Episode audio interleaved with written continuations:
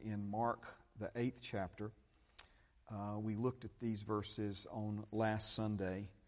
Uh, and I want us to begin here again this morning, just briefly, I'll touch on this and review a little bit of where we were last week. Now, we, we have not stepped away uh, permanently from Matthew, the sixth chapter, verses 19 through 34. Those, those verses are going to be critically important uh, for us together on Sunday mornings for the foreseeable future. And I'm really excited about some of the things the Lord, or all the things that matter, but specific things that the Lord has been revealing to me concerning those verses and, and how they relate to our lives and what He's desiring to do uh, in and through and among us. But this morning, I felt led of the Holy Spirit to step back from that for a moment to, uh, to give you some background as, as to what it means for your whole body to be full of light. Um, if you remember, Matthew uh, 6, verse 19 begins with Jesus instructing us do not lay up treasure on the earth. He then says to lay up treasure in heaven. Then he says the lamp of the body is the eye, and if your eye be single, your whole body will be full of light. But if your eye be divided, double vision, or bad, different translations, they all refer to that central idea of dual focus, seeing double, being double minded. He said, Your whole body uh, will be filled with darkness. And if the light that is in you be darkness, how great is the darkness? And what we are going after this significant shift that the Lord's been speaking to us about, uh, it, it involves this idea of our entire bodies being filled with light light being simply defined as the ability to see. Light being defined as the ability to see. And of course, the light of God means being able to see things the way God sees them. Now, it's one thing for us to see outwardly with our uh, physical eyes, but it's another thing altogether for us to see inwardly. Peter said, You are the Christ, the Son of the living God. And Jesus said, Flesh and blood didn't reveal that to you but my Father in heaven. Father God inwardly gave Peter the ability to see Jesus in that moment for who he truly was. Now, one of the statements that we've made over and over and will continue to make is you were never meant to live in the world with the view of the world that comes from the world. And sadly, this is where a lot of God's people are. They're born again, they're going to heaven, their names are already written in the Lamb's Book of Life, and for that matter, they're already seated together with Jesus in heavenly places. They just don't see it yet. They're not seeing the world from that viewpoint, from that perspective. So we were never meant to live in the world with a view of the world that comes from the world, but what? We're to live in this world with a view of this world that comes from heaven. And that was one of the main keys to Jesus' success as a human being on this planet, is that he didn't see things the way everyone else saw them. Now, this morning, and perhaps even into next Sunday, we're going to be uh, speaking to this idea of recovery of sight to the blind. Recovery of sight to the blind. And if we get to it this morning, we're going to look at the account of a gentleman named Bartimaeus. And um, Bartimaeus was blind and he was sitting on the roadside in darkness. And Jesus passed by. And Bartimaeus began to cry out for Jesus to have mercy on him and those around him were trying to quieten him. They were trying to, to, to silence him, and, and the more they tried to get him to hush, the louder he got. And he was crying out for Jesus. He was crying out for Jesus to restore his ability to see. And my prayer for us as a family of faith is that we would get as desperate as Bartimaeus got to see things as they truly are, to see inwardly the way God designed for us to see inwardly. And so I want to give you a little background on that after we do some review this morning. So let's go to Mark chapter 8, verse 14. It says, Now the disciples had forgotten to take bread. Now they're getting in a boat, right? And they're, and they're taking a trip. And they had forgotten to pack a lunch, and they did not have more than one loaf with them in the boat. So one loaf of bread divided by 13 men, that's not a whole lot. Then Jesus charged them, saying, Take heed, beware of the leaven of the Pharisees and the leaven of Herod. And they reasoned among themselves, saying, It is because we have no bread. Notice where their focus is. Their focus is on the physical, their focus is on the natural, their focus is on having enough food for the journey. Jesus is focused on something completely different than that.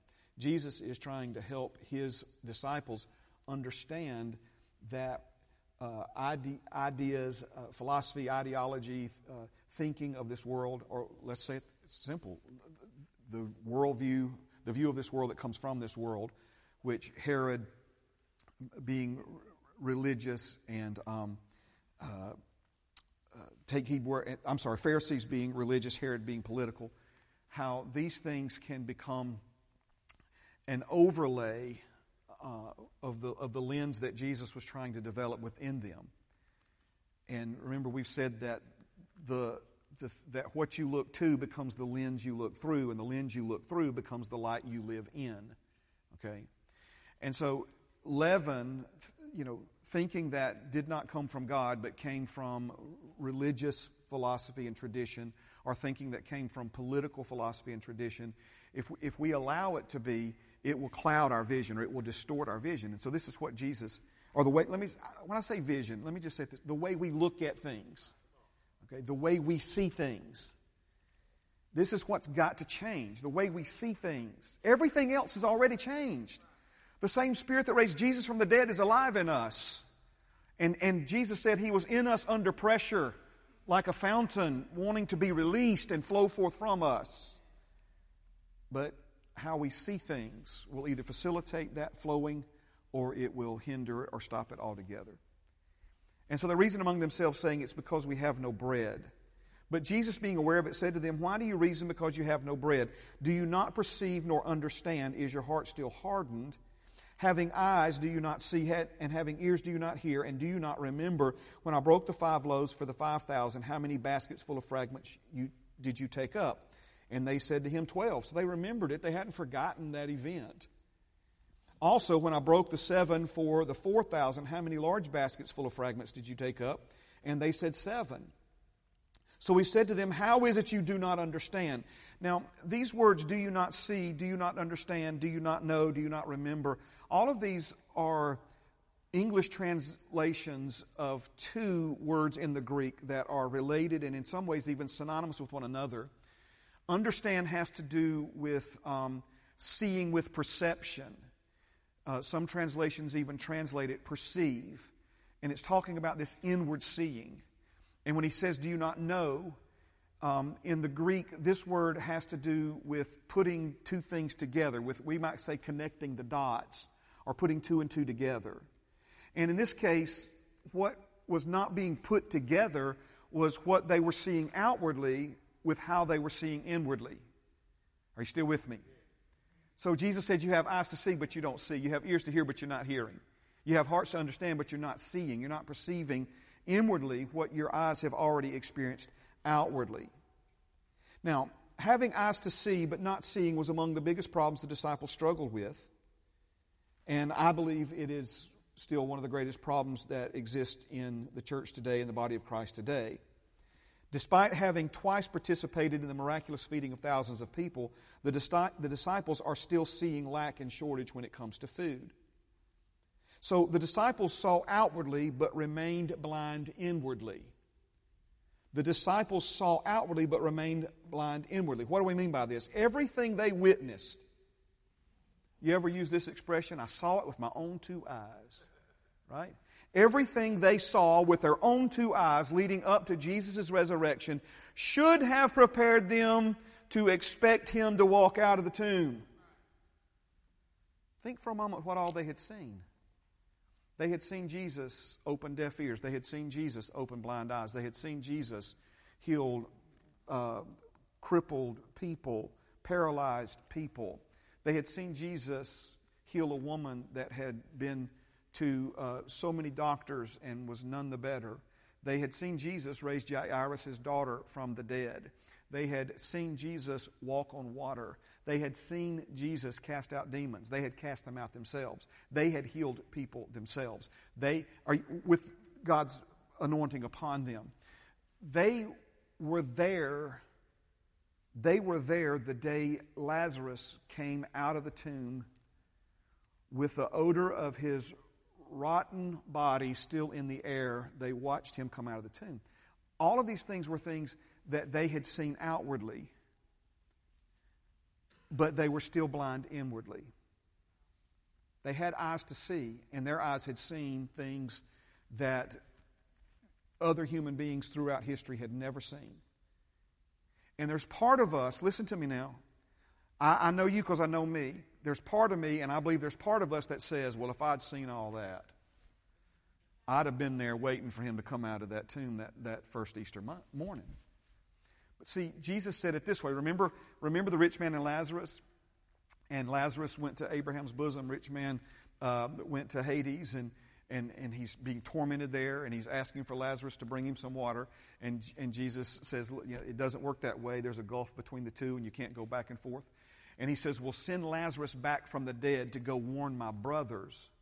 Every time I read that, it makes me think of when my dad, uh, Brother Ronnie, was on Parris Island and his younger brother was talking about coming too. And dad called him and said, Whatever you do, don't come to this place. Right? And so la- the rich man's wanting Lazarus to go back from the dead and warn his brothers to not follow the path that he followed to hell. Right? And this is what Jesus said. Now, if Jesus said it, it has to be true. Jesus said, They have the scriptures. If they will not believe because the scriptures say it, faith by hearing, hearing by the word of God, then they will not believe even if they outwardly see someone raised from the dead. Now you think, what in the world? I've mentioned a time or two uh, this, uh, this book that I, I have uh, recently participated in, Imagine Heaven. And one of the things that, that, there's a lot of things in that book that has fascinated me, but one of the things that has fascinated me is the people who, who their spirit and soul left their body, they saw Jesus and talked to him, came back into their body, but still don't believe in him. Still won't accept him. Let me say it another way. They still won't accept him or recognize him as, their, as who the Bible says he is. And you think, my goodness, if I, if I saw the Lord, I would believe in him. See, seeing him with your physical eyes is one thing. Having eyes to see is one thing, seeing inwardly is something completely different. Lord, that I might receive my sight. Bartimaeus, what would you have me do for you, sir? That I might receive my sight. I want to see.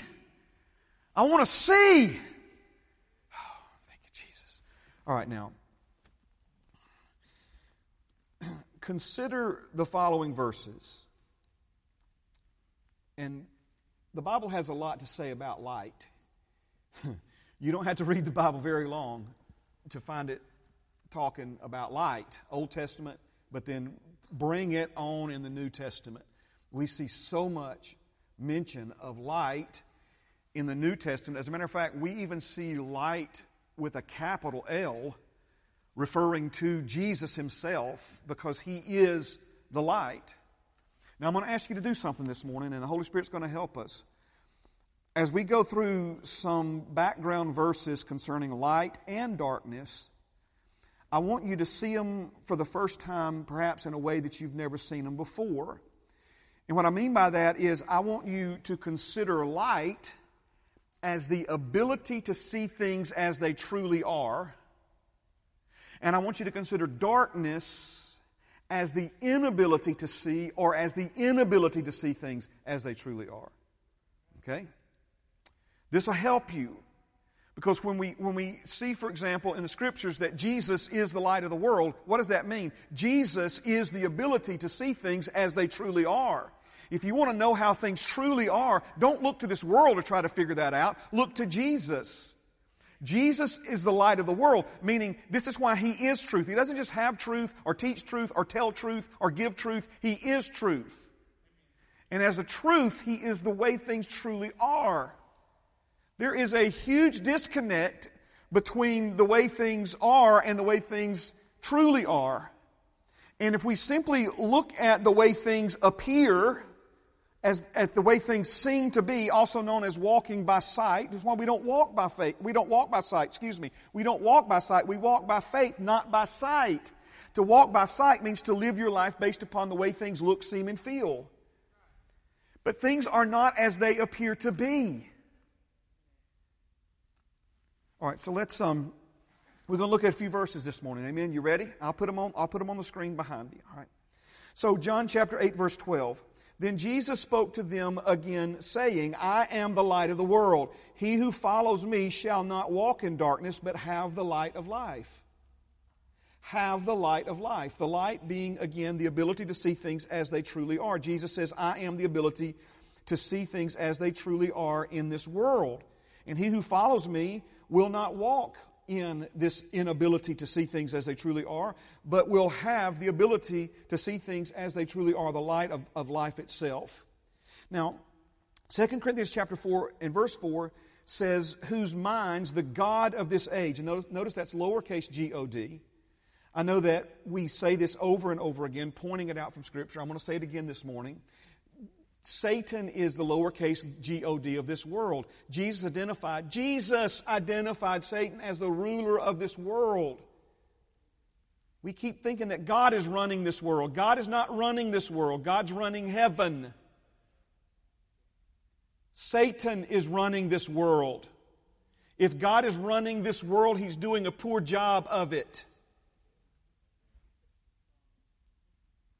Nowhere in heaven last night were 20 young people shot at a birthday party.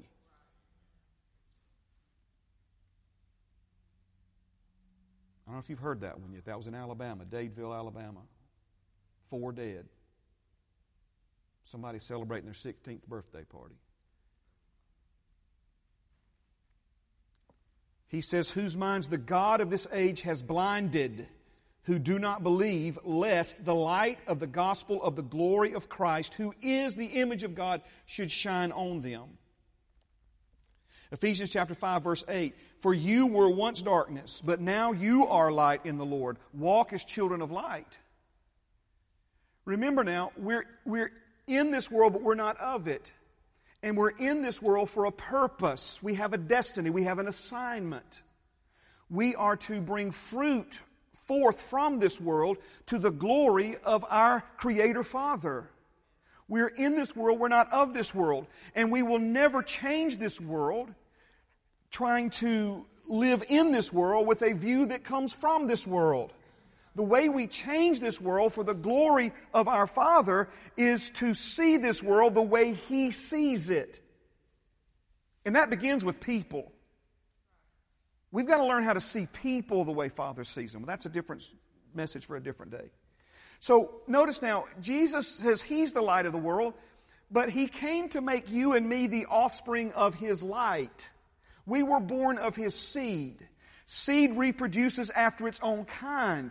If Jesus is the light of the world and we were born from Him, then we are sons of light. And that's what we're going to see in some of these verses that follow. But notice He says, You were once darkness but now you are light in the Lord. Walk as children of light. So, very important that we understand the difference between being darkness and still being in the dark. There are a lot of God's people who are no longer darkness by identity, but they still live their lives with an inability to see things as they truly are. We are no longer darkness. Before we were born again, we weren't just in the dark, we were the darkness. But we are no longer darkness. Remember what Jesus said. If the Son makes you free, you shall be free in your performed action. If He makes you light, you now have the ability in you to be filled with light and to see things as they truly are in this, in this world. Let's go to John chapter 12 now verses 35 through 46. Then Jesus said to them, A little while longer the light is with you. Walk while you have the light, lest darkness overtake you. He who walks in darkness does not know where he is going. While you have the light, believe in the light that you may become sons of light. These things Jesus spoke and departed and was hidden from them. But although he, he had done many signs before them, they did not believe in him, that the word of Isaiah the prophet might be fulfilled, which he spoke Lord, who has believed our report? And to whom has the arm of the Lord been revealed? Let's stop here for a moment. These two verses are not talking about separate subjects. The arm of the Lord will be revealed to those who believe the report of the Lord. so many in, in, in the world in Isaiah's day and continuing in our day and during the day that Jesus was here on the earth is they're waiting to see the arm of the Lord before they decide whether or not they're going to believe the report of the Lord. They're wanting to see something with their outward eyes in order to decide whether or not they're going to believe with their inward eyes. And we've already established that unless you're wanting to see inwardly, it doesn't matter what you see outwardly. Unless you're willing to change what you focus on inwardly, it doesn't matter what you see outwardly. You can watch Jesus feed thousands and thousands of people. You can help him do it. And then worry about what you're going to have for supper that night. Be stressed out over whether or not you, you, you, you're going to have enough food for the month.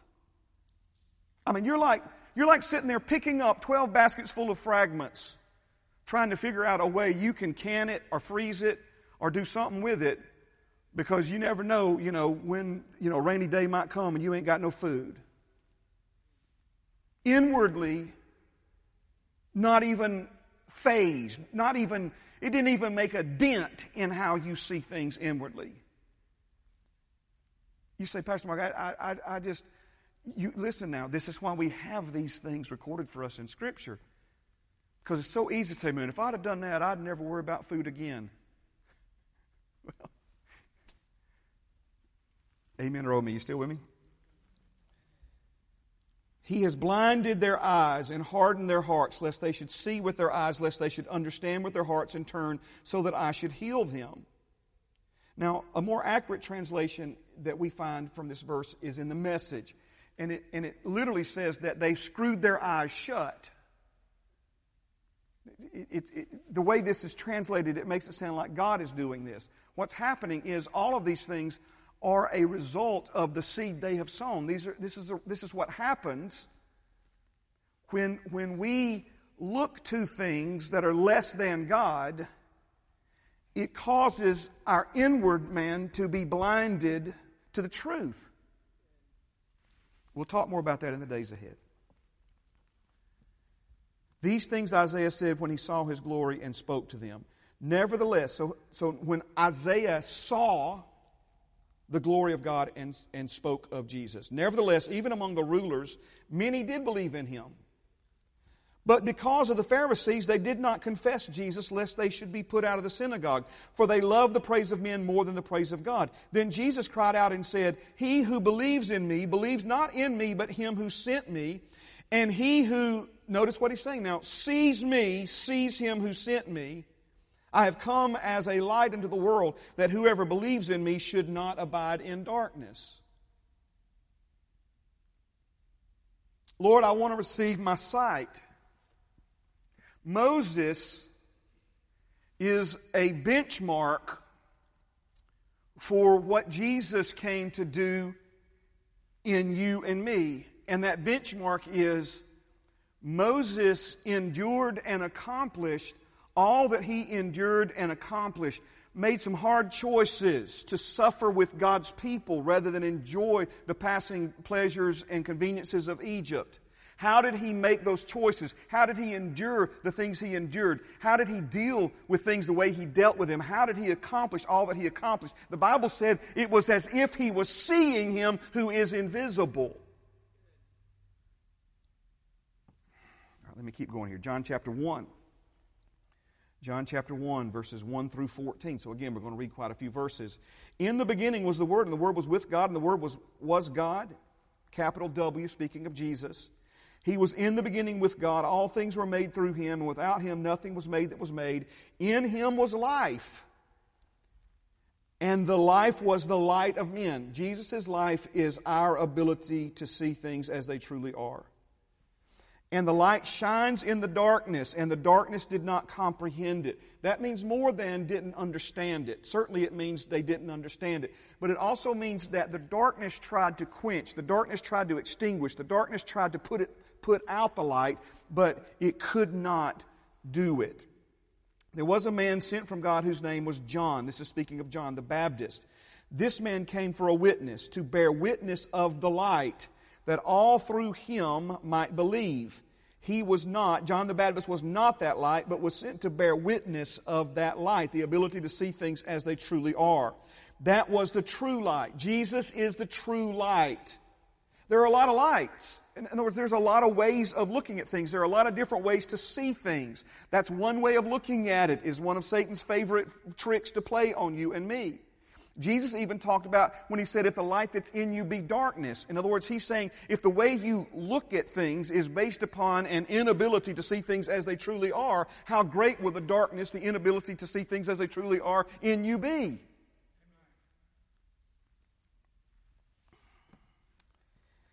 That was the true light, which gives light to every man coming into the world. Jesus is the true light. Amen? He was in the world, and the world was made through him, and the world did not know him. He came to his own, and his own did not receive him. But as many as received him, to them he gave the right to become children of God, children of light, sons of light. To those who believe in his name, who were born not of blood, nor of the will of the flesh, nor of the will of man, but we were born of God. And the Word became flesh and dwelt among us, and we beheld His glory. The glory is the only begotten of the Father, full of grace and truth. Now, I want you, this whole passage, we could, we could speak for weeks on the truth that's in this passage. That's not our intent. The point I'm trying to get you to see is that Jesus became flesh and dwelt among us. Jesus, the Word of God, a living, breathing expression of the divine intelligence, of the divine mind. If you want to know what God is thinking and how God thinks, look at the life of Jesus. He is the Word of God made flesh and dwelt among us. And we also see that He is the light. Now, notice what Psalm 119 and 130 says. The entrance of your words gives light, it gives understanding to the simple. It gives the ability to see, to perceive, to see with perception. Now, we know that just the spoken word of God can bring light into a situation. How much more the living word of God bringing light to all mankind. Now, if light is the ability to see things as they truly are, then, then darkness is the inability to see or the inability to see things as they truly are. And I, I want to make that distinction, okay? Because we, we tend to think, well, if it's the inability to see, we can't see nothing. But again, that's not what Jesus is talking about here. Darkness, darkness is anything any, let me say it this way any view you have of something that's different from God's view. All right, stay with me. We're getting somewhere, okay? So, let, us develop this thought for just a moment. To define light and darkness this way seems to make less of them both. And I, and I got that. And I, I, Jesus being the light of the world could potentially, I guess, mean a whole lot more than just the ability to see. But if we, if we miss that understanding of what it means for Him to be the light of the world, then guess what? We'll never understand what it means for you and me to be the light of the world. Jesus said, You're the light of the world. Jesus said that you were once darkness, but now you're light. Walk as children of light. Walking as a child of light and, and letting your light shine before men that they may see your good works and glorify Father in heaven means you're living your life in such a way as for other people to see how things truly are. Amen? What does it say? Wisdom is justified of her children? How's that working for you? Is how Dr. Phil says it.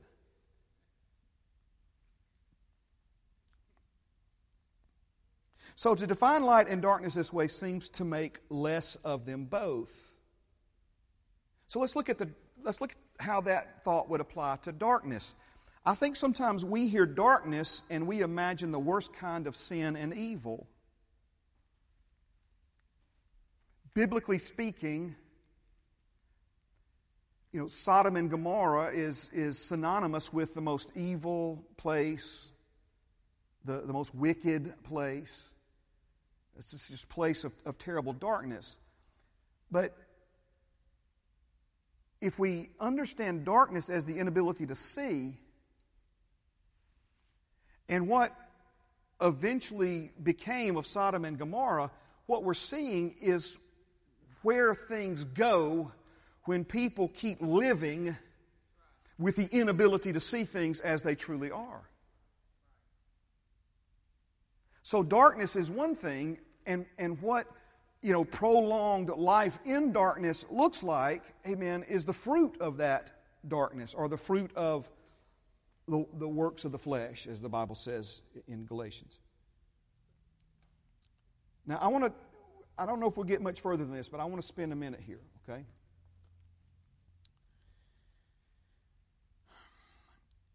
In the book of Numbers, God instructs Moses to select one leader from each of the 12 tribes of Israel and to send them out as spies into the promised land ahead of the nation of Israel crossing over into it. I like to say it this way it wasn't just 12 leaders, it was 12 pastors. Now, that may not be accurate in their day, but I think it's accurate in our day. Because whoever you let speak into your life on a consistent basis, are you with me? Is going to have a lot to do with the amount of light and or darkness that's in you.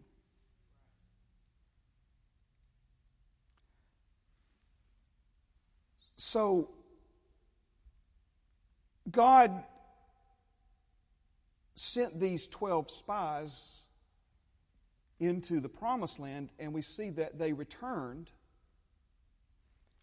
And 10 of the spies had a different report than two. So you got 10 out of 12 saying there's no way, we can't do it, there's giants in the land.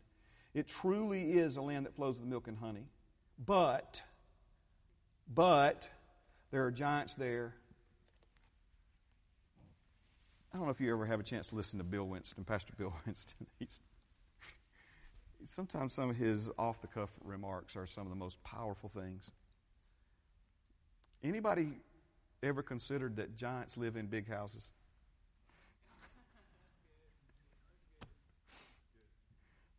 Giants live in big houses. Amen. Big houses. And so they know there's giants in the land. There's no way. We can't, that, blah, blah, blah, blah, right?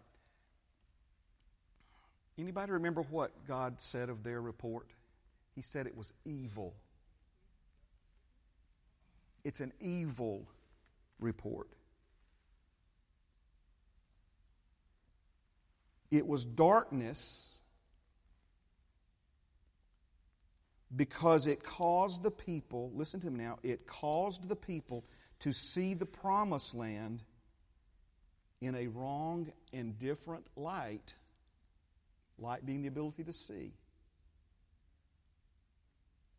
So, what did God say about the promised land? He said, It's yours.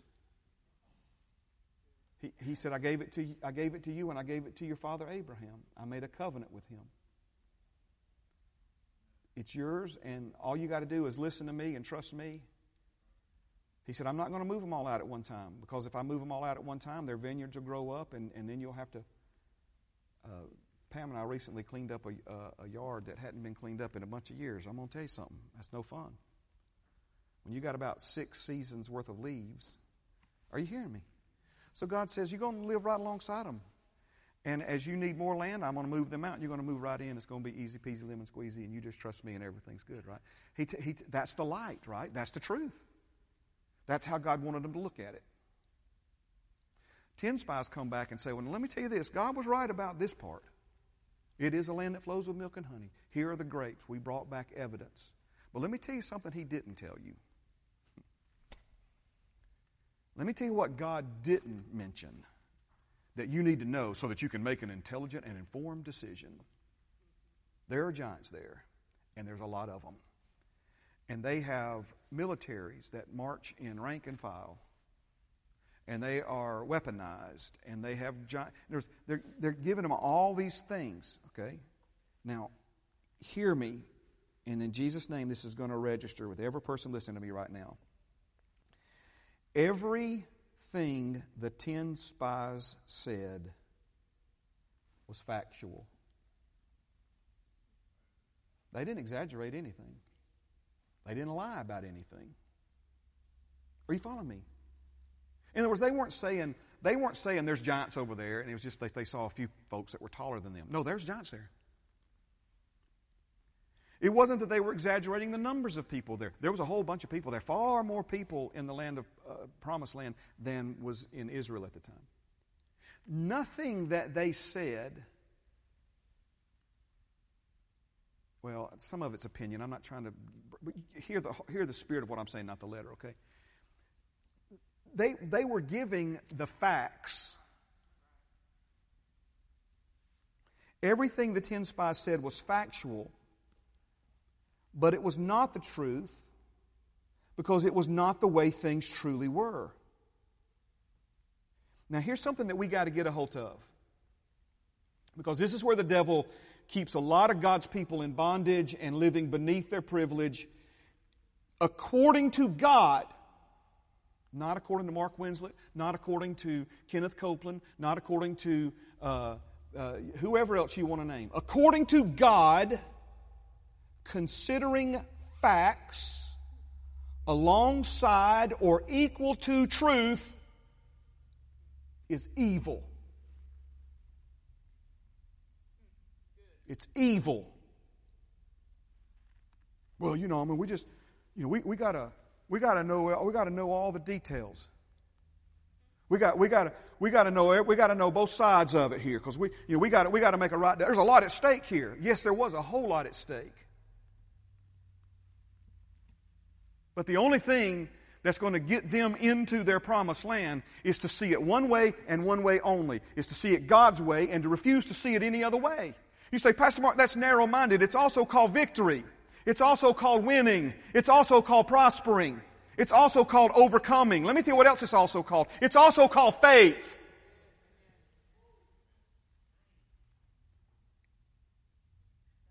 So the ten spies did not have a single eye. as it relates to Matthew, the sixth chapter. What do I mean by single eye?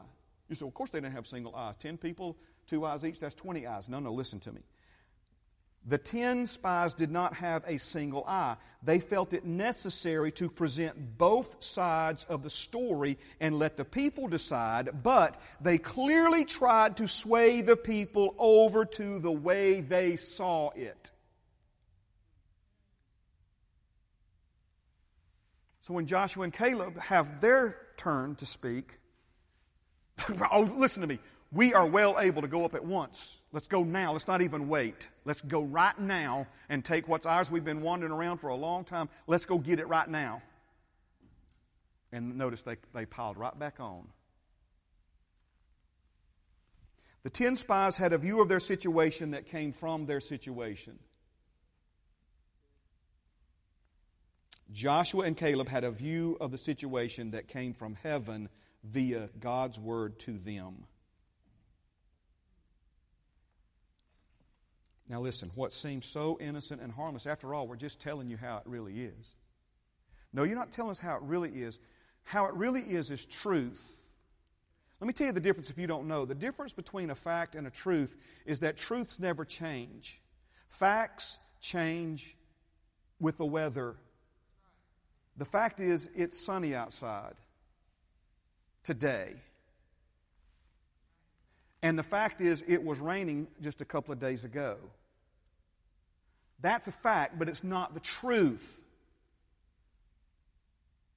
The difference between a fact and a truth is that truth comes from God and it never changes.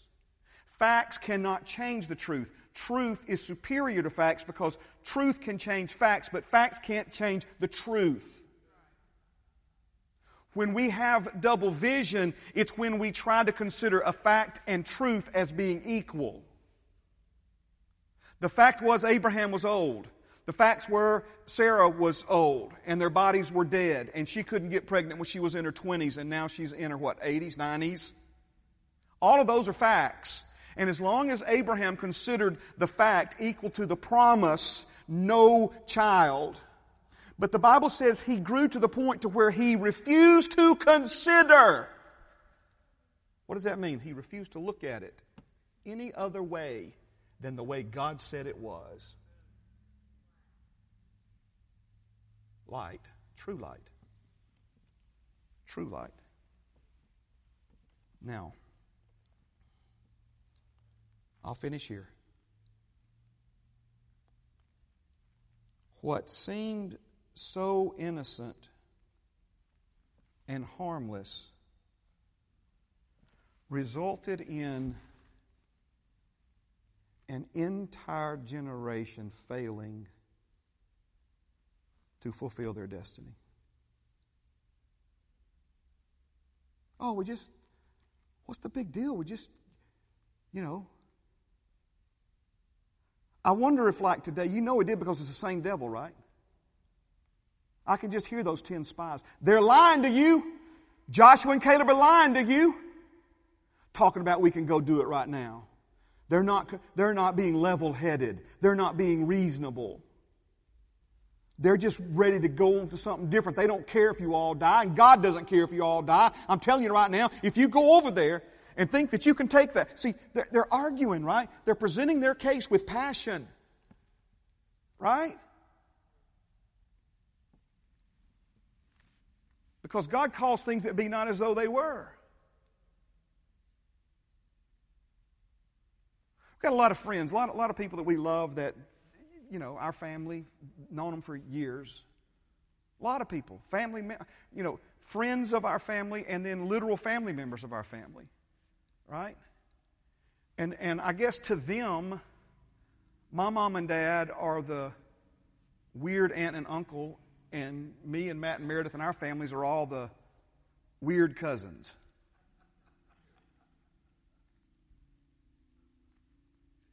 And you know, we love that Brenda, but she's just in denial about her situation. Mom even, Mom even had a friend of hers tell her she was lying when she told her she was healed. You're, you're lying. No, see, she's not lying. She's not lying. She's refusing to consider anything but the truth refusing to say anything but the truth, refusing to publish anything but the truth is not lying, it's not denial, it's not sticking your head in the sand, it's choosing to see things as they truly are and your whole body being filled with light. There's a difference. There's a difference. And let me tell you the difference. The difference is life and death.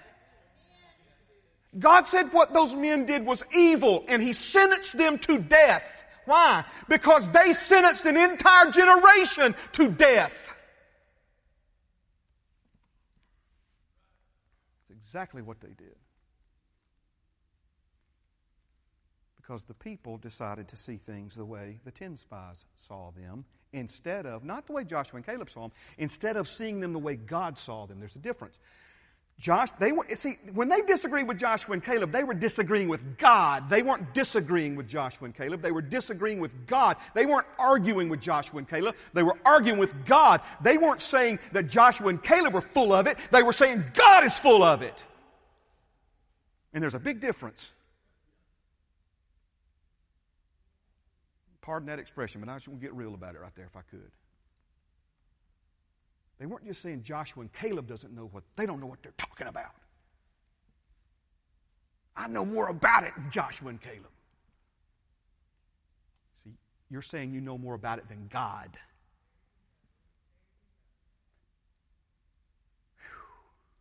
It's evil. It's evil. It's, let me tell you what it is. It's evil because it's darkness. Stand with me.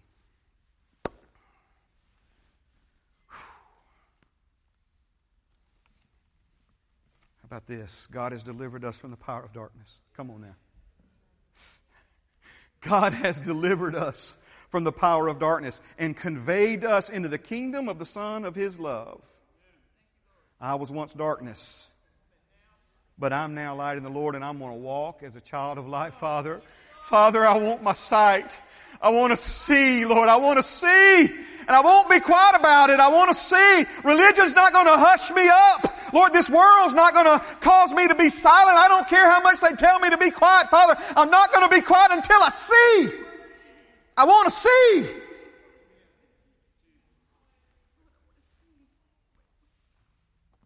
Matthew 5, 14 and 15. Jesus himself, you are the light of the world.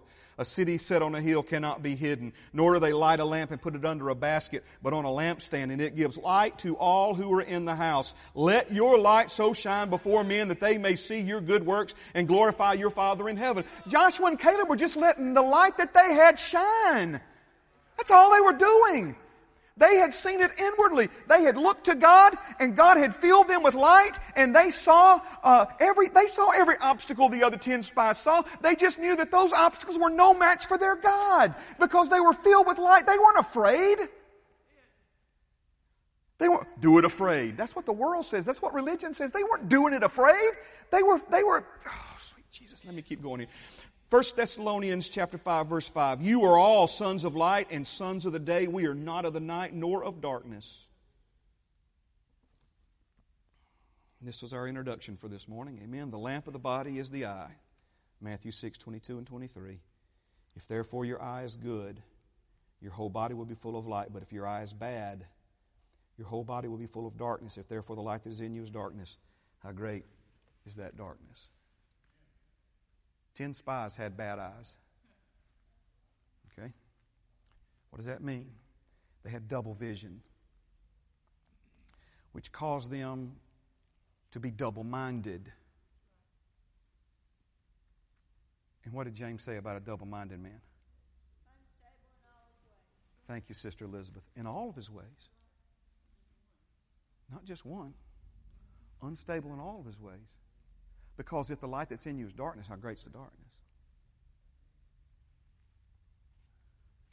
I've learned that people who can't see it when it comes to healing, they can't see it when it comes to child raising either.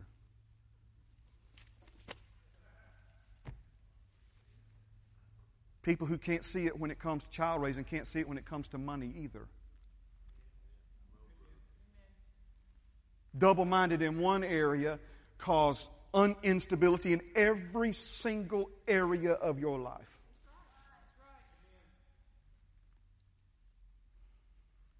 Now, if I had another hour, we'd talk about people who sat in darkness. And here's the difference, okay? And I'm going to talk about Bartimaeus. But here's the difference, okay? Bartimaeus knew he was blind. Bartimaeus knew that he wasn't seeing what needed to be seen. So many of God's people today sitting in churches all over the world, blind, but don't know they are. And because they don't know they are, they're not crying out to God so that they might see.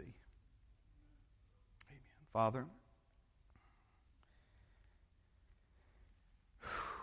Lord, we just say yes. We agree with you and we agree with you quickly. Father, that we are sons of light, even, even the females among us, Lord. It's, no, it's neither male nor female in the kingdom, Father. We're, you see us all, Lord. You see us all in that same Jesus perspective, Lord. Sons of light. You made us the light of the world. Not for us to be hidden under the canopy of some building with a steeple on top, but for the world to see our good works. Lord, for our lives to become the ability for other people to see enough to shift their focus upward so that their bodies can be filled with light. Father, I thank you that you are doing something very important in us. In this significant shift, Father, that you began to speak to us about at the beginning of the year, it's, it's coming into focus more and more now, Lord, exactly what you meant. Lord, we don't run from it, but towards it. We don't pull back in, in fear and in, in anxiety or even intimidation from the devil or the world or the religions that he controls. But Father, we, we lean into it because we want to see. We want to see. So, Father, my prayer for everyone listening to me right now is that you would give to each and every one of us a spirit of wisdom and revelation in the knowledge of you, that the eyes of our understanding would be enlightened, and that we would know what is the hope of your calling, and what are the riches of the glory of your inheritance in the saints, and what is the exceeding greatness of your power toward us who believe. Father, that we would recognize that the power that you displayed in the resurrection of Jesus is also the power that raised all of us from the dead, that seated him far above all principality, power, might, and dominion, every name that's named, both in this age and the age that is to come. Father, in doing that, you gave him to be head over all things to the church, which is his body, and that we are the fullness of him who fills all in all. We declare these things. We believe these things. We stand on these things. We confess these things. And we will not be hushed by those around us, but will cry out all the more. Restore our sight. In Jesus' name, amen. Amen. Thank you for being here this morning. Praise be unto Jesus. Amen. You, you be blessed. Thank you for a, a, a wonderful worship time together. Um, shake somebody's hand, hug somebody's neck, love somebody in Jesus. We'll see you Wednesday, if not before.